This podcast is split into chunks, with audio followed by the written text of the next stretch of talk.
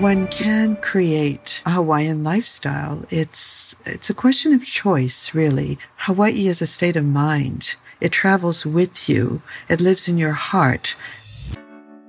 Aloha. Wir starten diesen neuen Themenmonat bei Explore in einer eigenen Welt, mitten in den Weiten des Pazifischen Ozeans, auf den hawaiianischen Inseln.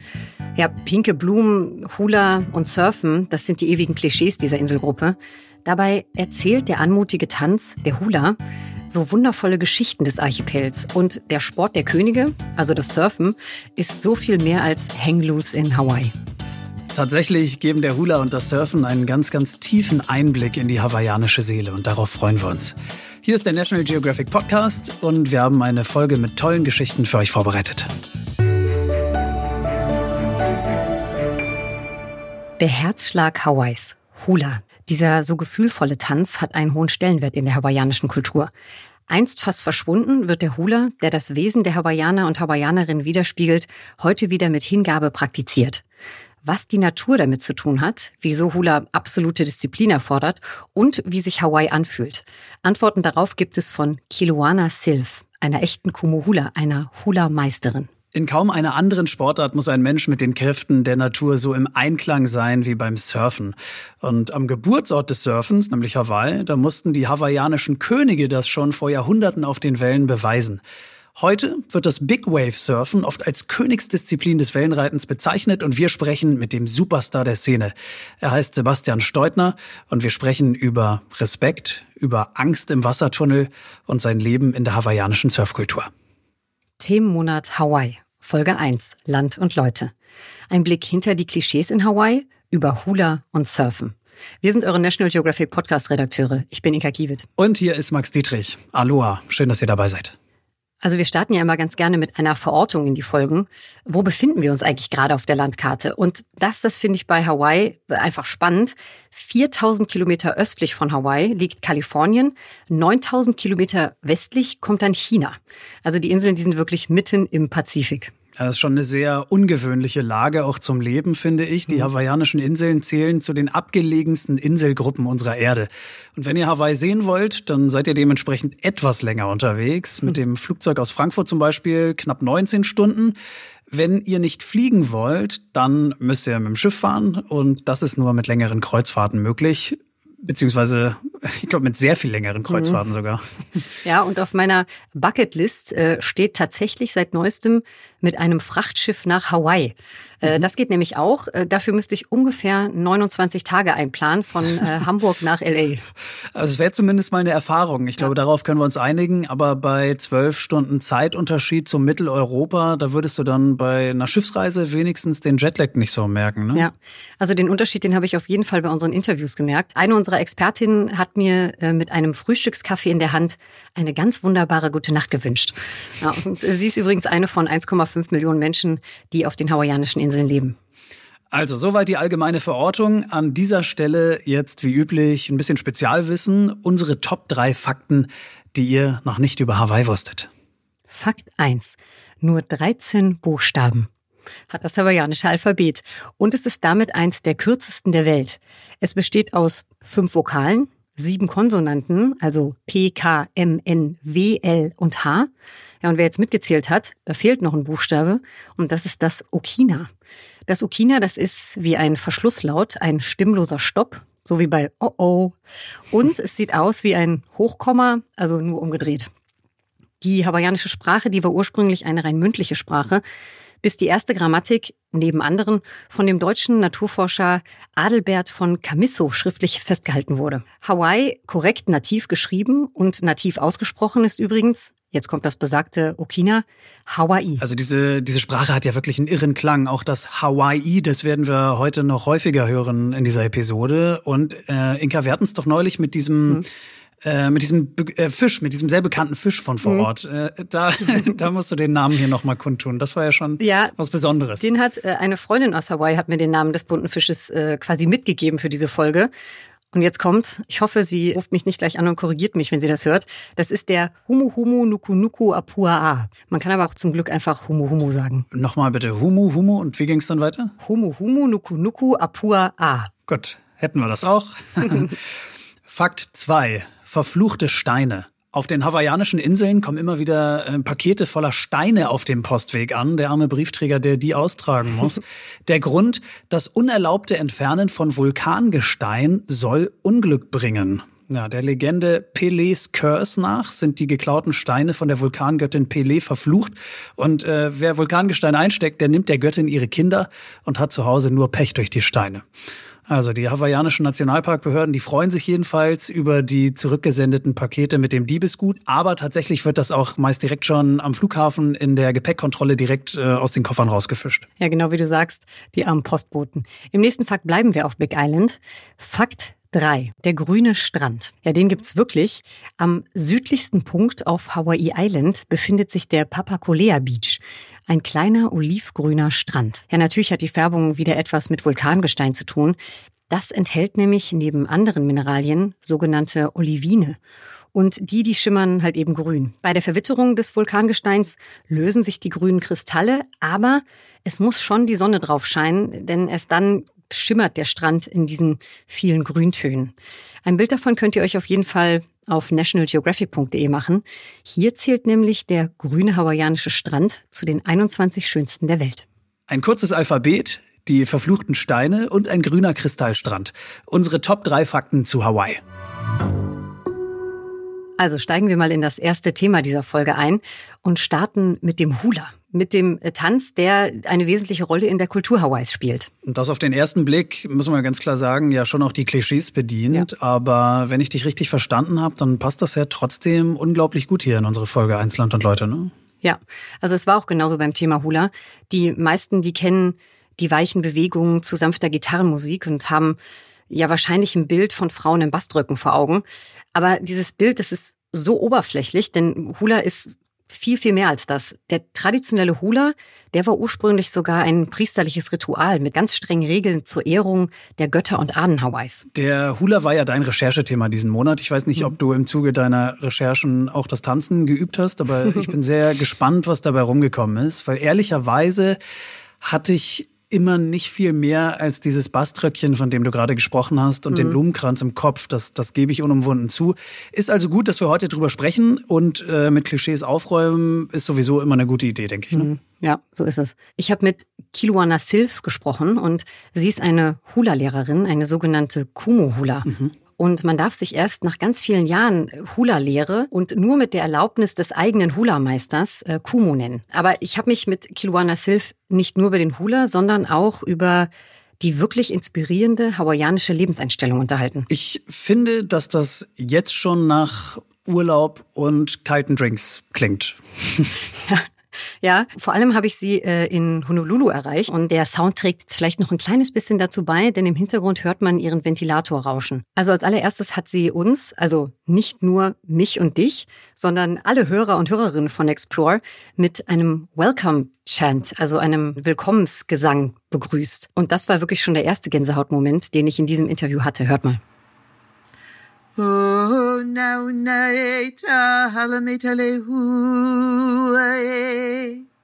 Hale le hua noia na ta noe. O ta noia e ano ine li ane. Ho i o ta hiti mai. Ha iti mai no o ko. Tu no me te aloha. Aloha, aloha, aloha. Mhm. Also wir hatten euch ja angekündigt, dass es eine sehr mystische, sehr entspannte Episode wird. Ich finde, dass das ein ganz fantastischer Einstand dafür war. Mhm. Also wirklich so entspannend irgendwie. Ja. Zieht einen direkt geistig dahin, finde ich. Äh, worüber hat sie gesungen? Aloha habe ich verstanden. Danach hört mhm. es dann natürlich auch. Das habe ich sie dann auch direkt gefragt und sie hat es mir erklärt. Wir lassen wie üblich die O-Töne unserer Experten im Original stehen. Jetzt also die Übersetzung des eben gehörten Willkommensgrußes. This was a welcome chant welcoming everyone to explore. It speaks of this beautiful idyllic setting up in the mountains. It's misty and cool. And they're beautiful red ohia lehua blossoms, which are used in sacred dances. And everything is so perfect. The only thing missing is you, your presence. So welcome. Mhm. Okay, das, das klingt so freundlich und zugewandt. Ich, ich bin mhm. sehr angetan davon. Es klingt so, als würde sie das nur für mich singen. So geht's wahrscheinlich jedem. Und äh, ganz nebenbei, ich glaube nicht, dass jemals jemand als Hörer so in einem Podcast begrüßt worden ist. Nee. Also, oder? Ja. Habe ich das gerade richtig verstanden? Weil Zitat, ja. das Einzige, was Ihnen auf Ihrer äh, Trauminsel Hawaii noch fehlt, sind wir alle und unsere Präsenz. Das ist doch, das ist doch fantastisch. So schön. Ja. ja, fand ich auch. Was ich auch spannend fand, ist, Kiluana hat 30 Jahre lang in Paris gelebt. Dadurch vereint sie irgendwie beide Welten in sich, ne? Hawaii und Frankreich. Und Kiluana beschreibt die hawaiianische Kultur als eine sehr einladende Kultur. Die Hawaiianer und Hawaiianerinnen die achten sehr auf ihre Mitmenschen und ihnen ist ein bewusster Umgang mit ihrer Umwelt ganz wichtig. Da sieht Kiluana einen Unterschied zum Besten. For me, Hawaiian culture is a very welcoming culture. It's a collective culture. It's a culture that places tremendous emphasis on how you treat other people. I believe that in the West, we are very much focused on the individual. And in Hawaiian culture, there is such a connection to nature uh, what's interesting about the culture is that um, man doesn't dominate nature. Man is a part of nature. We have our place in nature. Vielleicht noch kurz zu diesem O-Ton direkt. Also die Verbindung zur Natur wurde ja auch schon in Kiluanas Welcoming Chant deutlich, den wir davor gehört haben. Also das scheint ja offenbar Teil von diesem berühmten mhm. Aloha Spirit zu sein, ja. oder? Vor allem ist Aloha viel mehr als nur Hallo und Tschüss, so wie wir das jetzt auch hier im Podcast benutzen. Das macht man noch so auf den Inseln, aber die wahre Bedeutung von Aloha, das ist Liebe, Freundlichkeit, Bescheidenheit. Alo heißt in Anwesenheit sein und Ha heißt Atem. Sehr passend finde ich, das Ha. Wenn man Aloha also wirklich lebt, dann ist man sehr ausgeglichen und sehr gefestigt. Und es gibt sogar ein eigenes Gesetz, das Aloha Spirit Law. Da kann man sich einfach nochmal belesen, wie man sich Aloha verhält und die hawaiianische Einstellung zu Aloha wirklich lebt. Der Hawaiian Lifestyle insgesamt ist aber auch so eine Einstellungssache. Und zwar egal, wo du gerade bist auf der Welt. Du kannst ihn überall mit hinnehmen. Und das hat Kiluana Sif so beschrieben. One can create a Hawaiian lifestyle. It's, it's a question of choice, really. And you know what's fascinating, and this might be helpful for uh, those of you in Europe I lived in Paris for 30 years and I discovered that Hawaii is a state of mind. It travels with you. It lives in your heart. And so in the middle of Paris, in the middle of winter, my students and I uh, felt that we were very much able to live the culture in a very fulfilling and joyful way. Inka, du hast dich ja nun lange damit beschäftigt. Du bist da mehr drin als mhm. ich, als wir, äh, als die Hörerinnen und Hörer. Ähm, aber dass Hawaii nicht nur ein Ort, sondern auch ein Geisteszustand ist. Also das ist ja wirklich was ganz Besonderes. Ähm, wird das auch irgendwie im Hula mhm. transportiert? Mhm. Ist es das, worum es da ja, geht? Genau das. Aber ähm, ich muss zugeben, das lasse ich Kiluana lieber selber erklären, was der Hula eigentlich ist. Hula is a very ancient art form. It was used in ancient times uh, in temples in Heiau for very sacred um, ceremonies. Uh, hula requires training. It's not, um, you know, just kind of a fun dance that, that you learn at a, a luau, a, um, a party.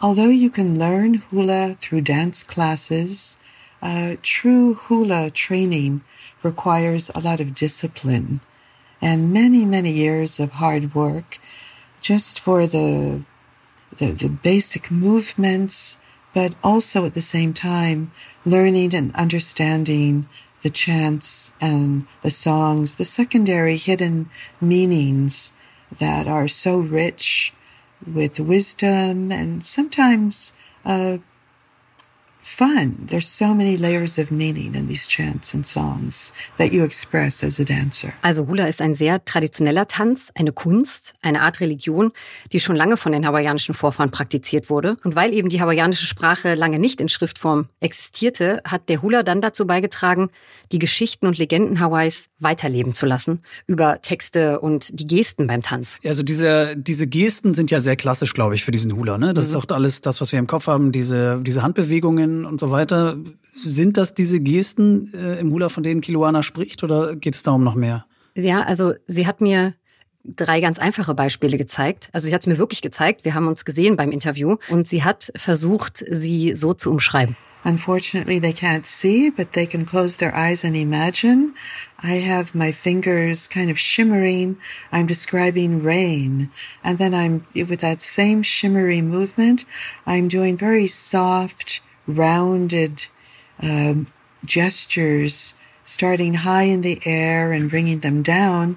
So that suggests a mist. Uh, you can reach out and bring all your fingertips together and describe a beautiful flower. Sie hat ja am Anfang gesagt, schließt eure Augen und versucht euch mal auf das zu konzentrieren, wie ich euch das beschreibe. Und ich finde, das ist wunderbar gelungen. Also mit diesen Bewegungen, zum Beispiel Regen beschreiben, Nebel, Blumen. Mhm. Ähm, das klingt alles so mh, mm, friedlich, oder? Also das mhm. klingt so wahnsinnig friedlich. Ich finde das total entspannend. Äh, Gibt es da auch Unterschiede in den Hula-Tänzen? Also sind da welche dabei, die vielleicht ein bisschen mehr nach vorne gehen oder ganz anders sind? Ja, Hula muss nicht immer friedlich sein. Ne? Das sind auch mal ganz, ganz wilde und ganz ausladende Bewegungen. Das waren jetzt nur drei winzig, winzig kleine Beispiele von Kiluana. Ne? Mhm. Man kann aber generell den Unterschied machen zwischen dem traditionellen und dem modernen Hula. Und das erklärt Kiluana so.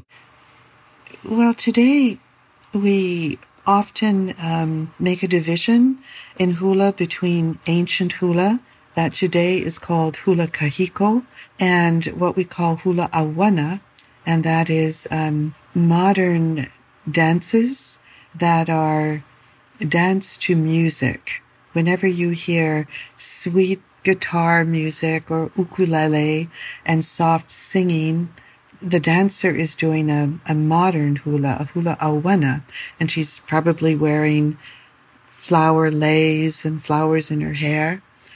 Uh, whereas the ancient dances, you're going to hear the beat of the hula pahu or the, the ipu heke, the hula drum, and other implements. And the attire will be very different. Uh, the dancer will be wearing greenery from the forest. The, the dancer is clothed by the forest for the ancient dances with, say, a mailile or um, palapalai fern headlay, uh, tea leaf skirt.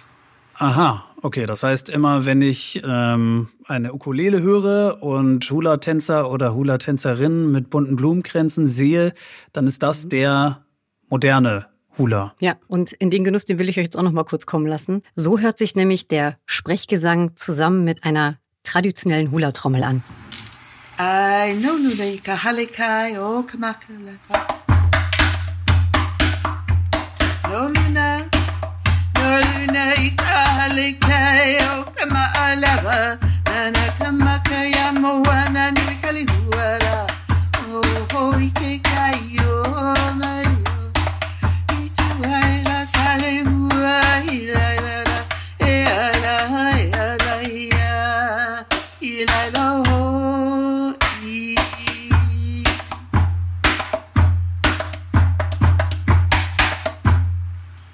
Ich war gedanklich ganz weit weg gerade. Also mhm. geistig saß ich unter irgendeiner Palme auf Oahu, muss ich ganz ehrlich sagen. Das ist, ja. das ist so großartig. Ja, nee, das hat für mich auch, ich habe es jetzt ja schon mehrfach gehört, auf jeden Fall was zum Wegträumen so, wenn man mhm, ja. Kiluana dazu hört. Sie hat mir aber auch noch was anderes verraten. Sie hat sich jetzt schon öfter Hula-Vorstellungen in Hotels angesehen. Mhm. Und eigentlich hatte ich erwartet, dass sie mich jetzt äh, vor einer Show nur für Touristen warnt. Mhm. Aber ich war doch ziemlich überrascht von ihrer Antwort. I've been to performances in Waikiki and hotels and um, have been um, very pleased with the performances, the quality of the performances that I've seen. And the history and information about the songs and the chants that was shared with the public. So because it's being performed for visitors doesn't necessarily mean that it's not authentic. Das finde ich schon interessant, ne? Weil das ist ja auch so ein ja, Paradebeispiel oft für irgendwelche Touristen abzocken in Urlaubsorten, ähm, wo das dann irgendwie ja. ja mit wenig Liebe abgewandelt wird, aber ist ja, ist ja toll zu wissen, dass es das offensichtlich in Hawaii auch noch in Originalform toll zu sehen gibt. Ja, das war auch genau meine Frage an Sie. Ich wollte wissen, wo ich denn den richtigen Hula, den echten und den authentischen mhm, halt ja. eben mir angucken kann und habe wirklich nicht erwartet, dass sie sagt, ja, das kann man schon machen. Mhm. Zu allerletzt wollte ich von ihr wissen, was ich auf keinen Fall bei einer Reise nach Hawaii verpassen darf. I wouldn't worry about missing anything because the experience of Hawaii is all around you. The climate, the vegetation, the mountains, the ocean. Just, I think connecting with nature is not to be missed. Also das können wir ja wohl einfach mal so stehen lassen. Ne? Das zeigt einmal mehr, es geht um einen Geisteszustand, weil wenn man keine Angst hat, irgendwas zu verpassen, weil alles schön ist, dann verpasst man ja auch nichts. Ja, genau so. Lieben Dank, Kiluana Silf, für dieses wundervolle Gespräch und liebe Grüße nach Hawaii.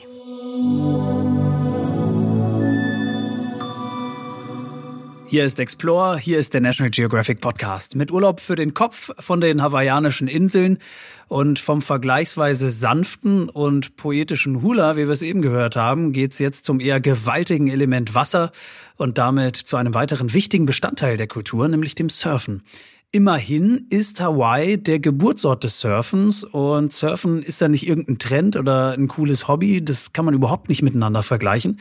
Surfen ist wirklich gelebte Geschichte, gelebte Kultur und das geht teils Jahrhunderte zurück. Wir waren ja selbst überrascht davon. Ne? Ja, also ich weiß nicht, wie es dir geht. Aber ich wusste vorher nicht, dass Surfen eine königliche Sportart war. Also, äh, nee. also es geht wirklich so weit, dass Historiker vermuten, dass ein schlecht surfender König im Wertesystem der Hawaiianer und Hawaiianerinnen eigentlich gar nicht denkbar war im 18. und 19. Jahrhundert. Ist doch verrückt, oder? Also ja. für die für die meisten heute unvorstellbar. Vergleich die Queen oder Prinz Charles auf einem Surfbrett. Ja, aber ist ja so. Also völlig, völlig Wobei die Vorstellung auch ein bisschen lustig ist. das stimmt. Also Surfen war definitiv damals mehr als ein Sport. Surfen war eigentlich wie der Hula ein Ritual, also ganz tief eingebettet in den Glauben und in die Riten des hawaiianischen Volkes. Zum Beispiel wurden Fische als Opfergabe vor den Baum gelegt, aus dessen Holz dann das Surfbrett gefertigt wurde. Ja, und äh, Surfen gehörte übrigens zum Kapu, ja, ja, ich erinnere mich dunkel. Wir hatten es in den Vorrecherchen dazu. Das mhm. ist, ähm, das ist dieses Wertesystem, glaube ich, war genau, das. Ne? Genau, mhm. das ist ja. Äh, das Wertesystem wie so ein wie so ein gesellschaftlicher Code. Und äh, Surfen war auch eben ein Kapu und darin war zum Beispiel vorgesehen, dass einige der größten Wellen nur den hawaiianischen Königen vorbehalten waren. Ah, okay, also reserviert quasi. Genau. Ähm, weißt du, was ich auch noch absolut erwähnenswert finde, ähm, dass die Könige und der Adel andere Surfbretter hatten. Also mhm. die Herstellung wurde von religiösen Ritualen begleitet teilweise und es galt, je wertvoller das Holz und je größer das Surfbrett, desto höher war die Stellung dann auch in der Gesellschaft. Und es gab nicht wenig Könige, die vor allem aufgrund ihrer Surfkunst und der Fähigkeiten auf den Wellen verehrt wurden. Mhm. Also Wahnsinn, was für ein integraler Bestandteil da in der Kultur, ja. ne? Aber es ist so, wie in fast jeder Historie gibt's auch in der Surfgeschichte dunkle Kapitel. In diesem Fall war es ein extrem deprimierendes Beispiel kolonialer Eroberung. Die indigene Bevölkerung Hawaiis, die wurde missioniert. Und das Surfen wurde nach der Ankunft der christlichen Missionare 1820 sogar verboten. Die religiöse Bedeutung des Surfens, die war damit natürlich verloren. Und es hat lange gebraucht, bis diese Praktiken wieder aufgeweicht waren. Aber fast 100 Jahre später, im Jahr 1908, wurde der erste Surfclub der Welt auf Hawaii gegründet. Also, ihr merkt die gesellschaftliche Verwurzelung, der Stellenwert vom Sport der Könige, das ist Teil der hawaiianischen DNA. Und einer, der das bis heute wirklich mit jeder Pore seines Seins irgendwie lebt, ist Sebastian Steutner. Der ist einer der besten Big Wave Surfer der Welt und seine Karriere begann, wie könnte es anders sein, in einer der legendärsten Wellen der Welt. Äh, sie heißt Jaws und das ist gleichzeitig auch einer der bekanntesten Surfspots auf Maui.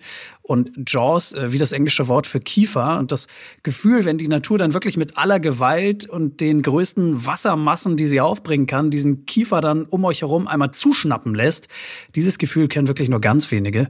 Und Sebastian ist einer von ihnen. Sieben Jahre hat er auf Hawaii verbracht und genau wie Kiluana Silv trägt er Hawaii einfach in sich.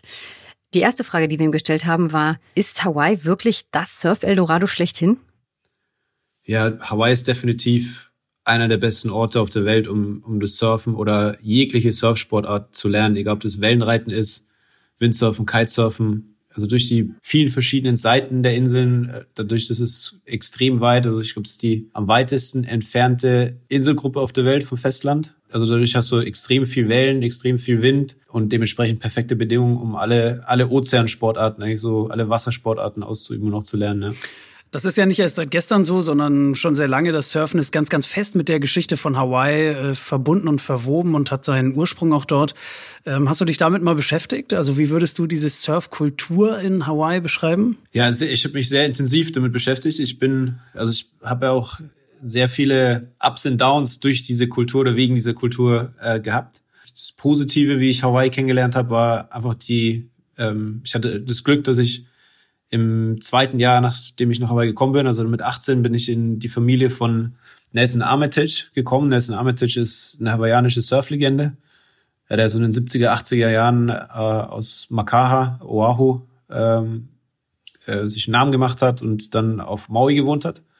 Und äh, der hat sich mir angenommen, wurde mein Mentor und hat mich in seine Familie aufgenommen und dementsprechend hatte ich die die schöne Seite, also die die schöne Kulturseite von von Hawaii äh, erster Hand kennengelernt von den Hawaiianern, also von äh, vom Ursprung. Und äh, das war natürlich für mich für Surfen extrem gut, weil ich einen Mentor hatte, der das äh, Wissensgut, was die Hawaiianer sozusagen von den von damals aus dem aus dem aus den Ancient Zeiten bis heute entwickelt haben und, und mitgenommen haben, hat er mir beigebracht und dementsprechend hatte ich den Vorteil oder die Möglichkeit, mich auch sehr schnell sportlich zu entwickeln. Und auf der anderen Seite war natürlich die der kulturelle Konflikt, in dem Hawaii auch steht und damit das Surfen auch steht, weil es ja auch der, der Sport der Könige war und auch von den Hawaiianern immer noch so gesehen wird, ähm, war natürlich schwierig, weil ich als, als, äh, als hellhäutiger Deutscher, der gesagt hat, ich werde mal die größten Wellen surfen, was ja hawaiianische Kultur ist und für die, für die Könige damals ein Weg war, sich Respekt vom Volk zu schaffen, nämlich möglichst große Wellen zu surfen und dementsprechend auch bis heute einen, einen extrem hohen Stellenwert hat auf Hawaii war das was extrem Respektloses, was ich dann gesagt habe und was nicht von den Einheimischen, also nicht von den Native Hawaiians, aber von der Surf-Szene dann als extrem äh, negativ aufgefasst wurde. Aber lass uns raten, du hast dir diesen Respekt dann erarbeitet bei den, bei den Locals. Ja, also na, es ging gar nicht um die Locals. Die, die Locals, die, die Einheimischen, die haben mich aufgenommen. Und das äh, da gab es nie Zweifel daran. Also der Teil der hawaiianischen Kultur ist zu teilen. Ist ganz tief verankert bei den Hawaiianern. Die wollen ihre Kultur, die wollen ihr Wissen, die wollen ihre Natur, ihren Glauben, alles, alles teilen. Das ist äh, Gastfreundschaft ist, ist extrem, extrem groß bei den Hawaiianern. Aber natürlich ist auch der Konflikt da. Also Hawaii wurde, äh, ich glaube, 1890, 1892 von den Amerikanern besetzt, ist bis heute ein, ein besetztes Königreich. Und äh, dementsprechend ist natürlich auch die Kultur und äh, alles, alles, was Hawaii hat, ähm, in einem Konflikt. Sebastian, du hast ja mit dem Windsurfen angefangen, ne? Auf mhm. was bist du umgestiegen? Genau, ich bin dann vom, vom Windsurfen zum Big Wave Surfen um, umgestiegen. Big Wave Surfen ist die Disziplin im Surfen, wo man die größten Wellen der Welt surft.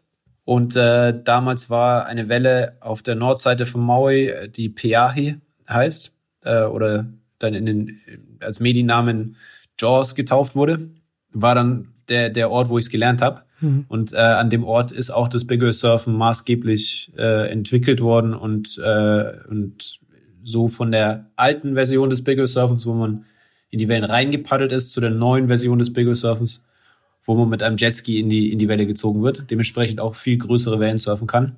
Ähm, mit Laird Hamilton, mit äh, Dave Kalama, mit den, den ganzen Jungs, die die, mhm. die Sportart kreiert haben. Es ist ja nun kein Geheimnis, dass Wasser ein sehr gewaltiges Element ist. Die Hawaiianer leben im Rhythmus der Naturextreme, des Wassers, des Sturms, der Vulkane. Was ist so das, was dein Mentor dir in Bezug auf Surfen mitgegeben hast, was du dir total gemerkt hast? Also der wird dir ja wahnsinnig viel beigebracht haben, aber was, was ist dir komplett im Kopf kleben geblieben? Was beherzigst du bis heute? Die Freiheit, dass alles möglich ist. Mhm. Kannst du das ein bisschen ausführen? Also nichts ist zu groß und jetzt nicht im Sinne von der Welle, sondern auch wenn es ein Traum ist, wenn es eine Vision ist, äh, völlig, völlig egal. Es gibt, es gibt nichts, was unmöglich ist. So, das ist das, was, das Gefühl, was er mir immer gegeben hat. Ähm, so in Deutschland gibt es die Kultur, das darfst du nicht, das geht nicht, das ist gefährlich, so sollst du sein. So, so dieses, äh, was sich für mich sehr, sehr einengt anfühlt. Und dort war das genau das Gegenteil. Hm. Wir haben uns immer unterstützen in, in den Dingen, die wir tun wollten. Da war nicht viel Geld, da war nicht viel, viel materieller Reichtum, aber es war reich an an Unterstützung in dem Sinn, an, an Glaube. Hm. Und du hast ja auch eine Menge abschauen können von deiner Familie, vor allem über das Element Wasser. Was hast du denn über das Wasser von deiner hawaiianischen Familie gelernt? Ich habe alles von denen über übers Wasser gelernt, also über Wasser, unter Wasser, äh, alles, was ich heute weiß, alle Erfahrungen, die mir oder das Fundament, was ich bekommen habe, um, um dahin zu kommen, wo ich jetzt bin, habe ich von von Nelson und von von der Familie und das ja von Strömung lesen zu ähm, wissen, welche, welche Fische wann zum Beispiel wo sind. Ähm, Sperr, Sperrfischen, ja, also alles über die, das Verhalten der Fische habe ich gelernt. Alles übers Bigger Surf oder generell über Surfen, wie ich mich äh, positioniere, wie ich mit Stürzen umgehe. Ähm, den Stil des Surfens habe ich, habe ich von, von Nelson gelernt. Die Mischung aus, eben aus Explosivität und, und Entspanntheit. Hm. Ähm, ja, im Endeffekt alles. Explosivität, das passt ganz gut, wenn es ums Big Wave Surfen geht. Ist ja auch ein absoluter Extremsport, ne? Was reizt dich denn so an deinem Sport? Mich reizt am meisten die, die Geschwindigkeit, die Kraft der Welle und die Energie, die da freigesetzt wird. Und es hat, also das erste Mal, als ich Jaws gesehen habe, oder Peahi, Peahi heißt im Hawaiianischen gerufen werden. Mhm. Die Welle hat den gleichen Namen wie die Bucht. Und die Bucht heißt deswegen äh, gerufen werden auf Hawaiianisch, weil ganz, ganz früher, als keine, äh, nicht so viel Geräusche da waren, keine Autos, keine Flugzeuge äh, etc., konnte man die Welle von fast allen Orten, die bewohnt waren, auf der Nordseite von, von Maui brechen hören. Und die Hawaiianer sind dahin gepilgert, um, haben dem, dem Geräusch gefolgt und ähm, haben dann der Welle zugeschaut. So, und dann irgendwann hatten wie die Fähigkeit, die Welle zu surfen, weil es Jetskis gab. Und ähm, das war der Ort, wo ich das Surfen gelernt habe. Und als ich das erste Mal diese Welle gesehen habe, war das für mich also genau wie, wie für die Hawaiianer. Ich stand da gefesselt, habe stundenlang äh, die Wellen angeschaut und konnte es nicht fassen und war so fasziniert und so angezogen davon, dass ich wusste, ich will das machen. Und genau da auf Maui, da hast du auch eine deiner größten, also die größte Welle gestanden, ne? Das, das war der Ort, oder? Genau, ich habe die größte Welle, die auf Hawaii gesurft wurde, 2009 im Winter, im Dezember gesurft. Aber ich frage mich die ganze Zeit, warum sind die Wellen da eigentlich so hoch? Also auf Hawaii gibt's generell große Wellen, weil du bist mitten im Pazifik hm. und generell ist die Faustformel ein Sturm in, oder eine Welle entsteht durch einen großen Sturm. Und der Sturm, je mehr Zeit er hat, um sich zu entwickeln und zu reisen, desto sortierter wird wird die Dünung. Die Dünung ist, ist die Welle sozusagen, wenn sie noch nicht gebrochen ist. Die Stürme entstehen in Alaska, sind richtig die, so die schwersten Stürme, die im, im Nordpazifik äh, sich, sich aufbrausen und haben dann, ich weiß nicht genau wie viel Kilometer, aber ich glaube 1000 plus Kilometer, wo sie ungebremst, ohne dass irgendeine äh, Veränderung in der, äh, in der Tiefe des Wassers da ist, also nichts, was in dem Weg steht. Und das erste, wo sie gegenprallen, ist Hawaii. Und dann ist auf in, in, in einem See, also im Untergrund, ähm, der Seeboden von, von der Bucht von Jaws ist oder von Perhe ist perfekt dafür, dass die Welle sich einfach möglichst groß aufbauen kann und die Energie dann eben in, in einer schönen Form entladen kann. Und wie groß war die Welle da auf, auf Jaws, die du gestanden hast? Das waren 20 plus Meter, mhm. 22 Meter, 21 Meter. So. Ja. Unfassbar, ja. Also ich, du als kleiner Mensch dann auf diesem Board mitten in diesen Riesenwellen. Also wenn die Welle ernst macht, wirst du zum Spielball. Äh, das ist klar. Da brechen dann irgendwie, weiß ich nicht, eine halbe Million äh, Liter Wasser über dir zusammen. Äh, wie bereitet man sich da vor, wenn das passiert? Also erstmal ist eine Einstellungssache. Und dann muss ich wieder zurückkommen zu dem, was, was mir Nelson Senior beigebracht hat und so generell die Einstellung eben der, der Hawaiianer. Mhm. Egal, was du technisch machst und was du irgendwie trainierst und wie lange ich die Luft anhalten kann und wie viel, keine Ahnung, wie viel äh, Sauerstoff ich im Blut habe, wie viel Ausdauer ich habe, wie gut mein Board ist und so weiter. Die generelle Einstellung dass ich es kann oder die generelle das zuzulassen, was was so krass ist, dass es fürs Gehirn unvorstellbar bewertet wird. Das ist die erste Fähigkeit, die die ich brauche und auch das, was was dem Ganzen so viel für mich persönlich so viel Sinn gibt. Ich hatte mehrere oder viele Momente, wo ich ein ähnliches Gefühl bekommen habe in ganz anderen Situationen. Also zum Beispiel beim Freitauchen.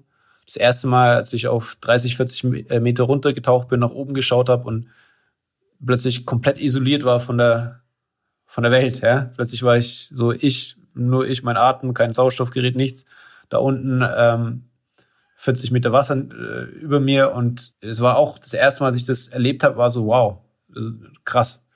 Und dann kommt dir der Performance-Faktor dazu, dass ich dann, ah, okay, ich kann auch noch tiefer, ich muss, wenn ich das und das mache, dann, dann wird es sicherer oder dann wird es dann wird's einfacher, dann komme ich noch weiter runter.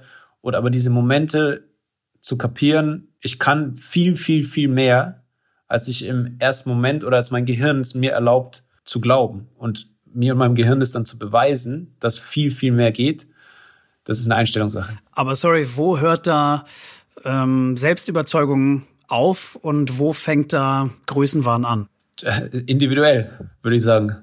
Also, wenn ich anfange mit 20, dann 40, dann 60, dann 80, irgendwann bin ich bei 100 und es hat noch nie einer vor mir 110 Meter getaucht. Ich weiß aber, ich bin bis 100 gekommen und ich traue es mir zu, dass ich 110 schaffe dann warum soll ich das nicht machen? Aber lass uns mal, lass uns mal rein in deinen Kopf. Also woher kommt denn diese, diese innere Unruhe? Wieso bist du denn dann nicht mit 100 Metern, wenn wir bei dem Beispiel bleiben, zufrieden? Warum müssen es dann noch mal 110 sein? Warum müssen es 22 Meter hohe Wellen sein und nicht 20 Meter hohe Wellen? Was, was, woher kommt diese Unruhe?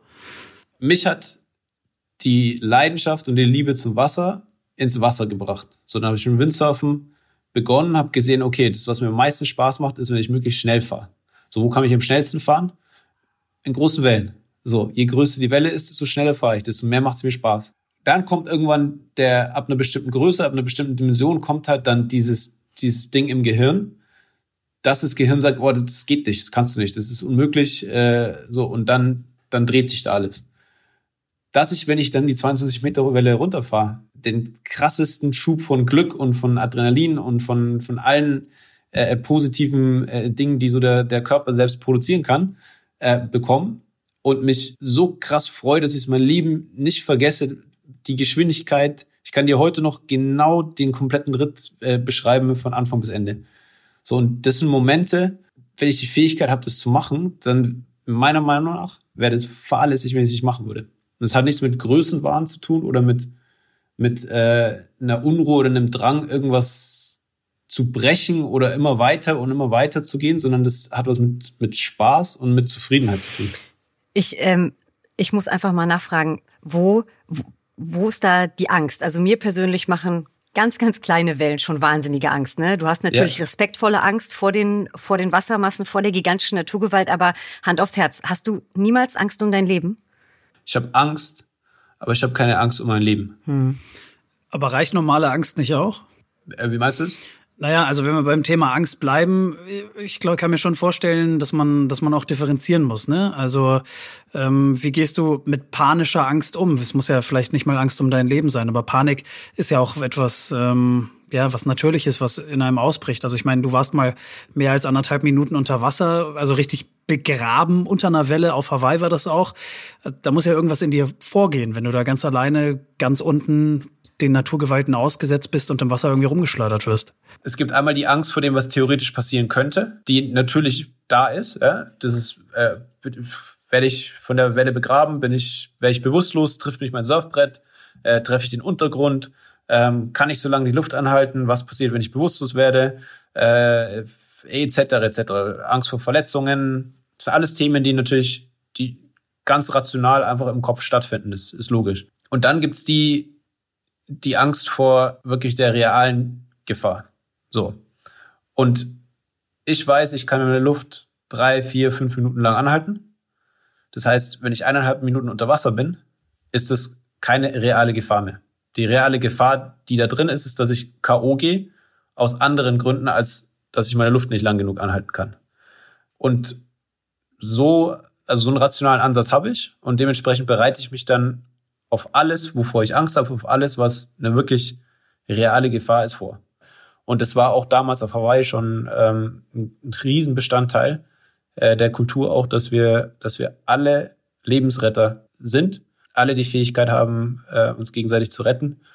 Und ähm, da ein riesen Fokus drauf war. Training und rationaler Umgang mit den Gefahren ist ein extrem großer Teil des, des Big Wave Surfens. Wir sind uns einig, Big Wave Surfen, das ist Action, das ist Adrenalin, das ist Gefahr. Ähm, wie hast du das auf Hawaii äh, gehandelt? Was hast du da gemacht, um runterzukommen außerhalb des Wassers? Wie, wie kommt man da wieder in seine Mitte und, und sammelt Kräfte und bleibt fokussiert und äh, ja, dreht nicht völlig durch in diesem Adrenalinrausch? Also das Hawaii ist ja ist für mich, wenn, wenn ich an Hawaii denke, dann denke ich vor allem auch an die Ruhe egal ob das im, im Ozean, also wir haben ja vier, fünf Tage im Jahr, wo es so große Wellen hat. Und die restlichen und vielleicht 20 Tage, wo es größere Wellen hat, ja. Die restlichen Tage sind ja, ähm, hat's hat's keine großen Wellen. Von daher sind diese Höhenflüge auch sehr selten. Und wenn ich an Hawaii denke, dann denke ich eben an die, ja, an die Zeit in der, in der Natur. Ähm, egal, ob das dann im Dschungel ist, ob das auf dem Berg ist, auf dem Vulkan ähm, wo man die Weite sieht und spürt, äh, ob das im Ozean ist, ob das beim Tauchen ist, äh, ob das beim mit einem Longboard oder mit, mit einem Stand-Up-Paddleboard oder mit einem normalen Surfboard in kleinen Wellen äh, surfen ist. Das ist alles, wenn ich an Hawaii denke und dann und das, was ich gerade erzählt habe, dann das ist Ruhe. Hat es nichts mit Durchdrehen oder mit Adrenalin oder mit, mit den Dingen zu tun. Sebastian, zum Abschluss. Wenn jetzt jemand verständlicherweise richtig Lust hat, nach Hawaii zu fliegen, um surfen zu lernen, ja. Was für Hotspots zum Surfen lernen würdest du empfehlen, sowohl für Anfänger als auch für Fortgeschrittene? Gut, die Fortgeschrittenen, die wissen natürlich, wo sie hin müssen. Gut, ja, das, das ist wissen bekannt. wir jetzt auch. ähm, und für die, für, ich glaube so für den, für, für die, die jetzt vor allem hier zuhören, es kommt auf die Jahreszeit an, äh, wann man auf welche Seite surft. Also im Sommer hat es eher im Süden mhm. aller Inseln Wellen weil die Wellen dann eher vom, aus südlicher Richtung kommen und im Winter eher aus nördlicher oder nord nordwestlicher äh, Richtung. Zum Anfang für Beginner ist zum Beispiel Lahaina auf Maui super oder Kihei. Äh, Oahu ist äh, natürlich ganz berühmt. Waikiki, mhm. sehr gut für Anfänger, ähm, vor allem im Sommer auch. Und äh, Haleiwa im Winter auch für, für Anfänger ganz gut. Die North Shore dürfen wir natürlich nicht verpassen, um auch zum Zuschauen, wenn man ein Pipeline mal am Strand äh, stand oder in, in Waimea oder in äh, PA hier auf der Klippe. Ähm, ich glaube, man kann überall sehr, surfen sehr, auf Hawaii. es klingt so, ja. Ja, man kann ja. überall. Das finde ich ja. gut. Eine lange Liste mit äh, fantastischen Spots und Vorschlägen von Sebastian Steutner. Er ist einer der erfolgreichsten Big Wave Surfer der Welt und Hawaii-Kenner seit Kindesbeinen an. Äh, lieber Sebastian, vielen lieben Dank äh, für dieses äh, spannende, inspirierende und auf Hawaii lustmachende Gespräch. Sehr, sehr gerne. Hab mich gefreut. Vielen Dank dir. Also Max, ich habe ja die ganze Folge versucht zu vermeiden, das Wort Paradies zu nutzen, mhm. weil es einfach viel zu häufig genutzt wird, um äh, Hawaii zu beschreiben. Aber ich glaube, Hawaii ist jetzt mein ganz persönliches Paradies geworden. Ach. Vielleicht schaffe ich es ja noch mehr von Kiluana Sylphs sanfter Art, die Welt zu sehen, auch in meinen Alltag mitzunehmen. Vielleicht mit ein bisschen Adrenalin und Fokus von Sebastian Steudner gepaart. Also meine wichtigste Erkenntnis aus dieser ersten Folge ist eine, die, die hatte ich glaube ich nur ganz selten bei Erdregionen, nämlich dass Hawaii ganz offensichtlich für viele Menschen nicht nur ein Ort ist, sondern auch eine Kultur, ähm, eine Religion, halt irgendeine Art von Geisteszustand, ja, die ja, wenn man sich intensiver damit beschäftigt, ganz offensichtlich mh, mm, was macht mit den Menschen. Ja. Verstehst du, was ich ja, meine? Also das, das finde ich sehr inspirierend einfach. Ja, finde ich auch. Also kann man nur so sagen, Hawaii hat mich in seinen Bann gezogen und ich freue mich auf Folge 2. Dann wie immer mit dem Schwerpunkt Wissenschaft und Natur. Und obwohl es ziemlich wissenschaftlich wird, wird es auch ganz schön mystisch. Genau, denn was für Hawaii eine ganz besondere Bedeutung hat, ist der Sternenhimmel. Nicht nur ist er Teil von indigenen Sagen und von Mythen, sondern Hawaii ist auch der Wissenschaftsstandort für Astronomie schlechthin weltweit, so kann man es wirklich sagen. Vor allem von den Vulkanen kann man die Sterne besonders gut beobachten und beides ist untrennbar miteinander verbunden, Sternenhimmel und Vulkane. Vor allem, wenn auf einem heiligen Vulkan, wie es auf Big Island der Fall ist, ein gigantisches Teleskop gebaut werden soll. Das gefällt nicht jedem da vor Ort und zusätzlich sind einige der Vulkane an sich ja auch schon Herausforderung genug, denn sie sind aktiv. Also es gibt Updates aus der Vulkanforschung und ihrer Bedeutung als irdische Brücke ins All. Denn genauso sehen es die indigenen Hawaiianer. Unser Thema in Folge 2. Wenn ihr Fragen, Kritik oder Ideen habt, welche Region wir mal bearbeiten sollen für euch, dann kommentiert einfach unter dem Explore Podcast, natürlich je nachdem, welchen Audiodienst ihr nutzt. Und natürlich freuen wir uns auch, wenn ihr unseren Podcast abonniert und bewertet. Also dann, bis zum nächsten Mal, wenn ihr mögt. Aloha. Macht's gut, bleibt gesund und bis dahin. Ciao.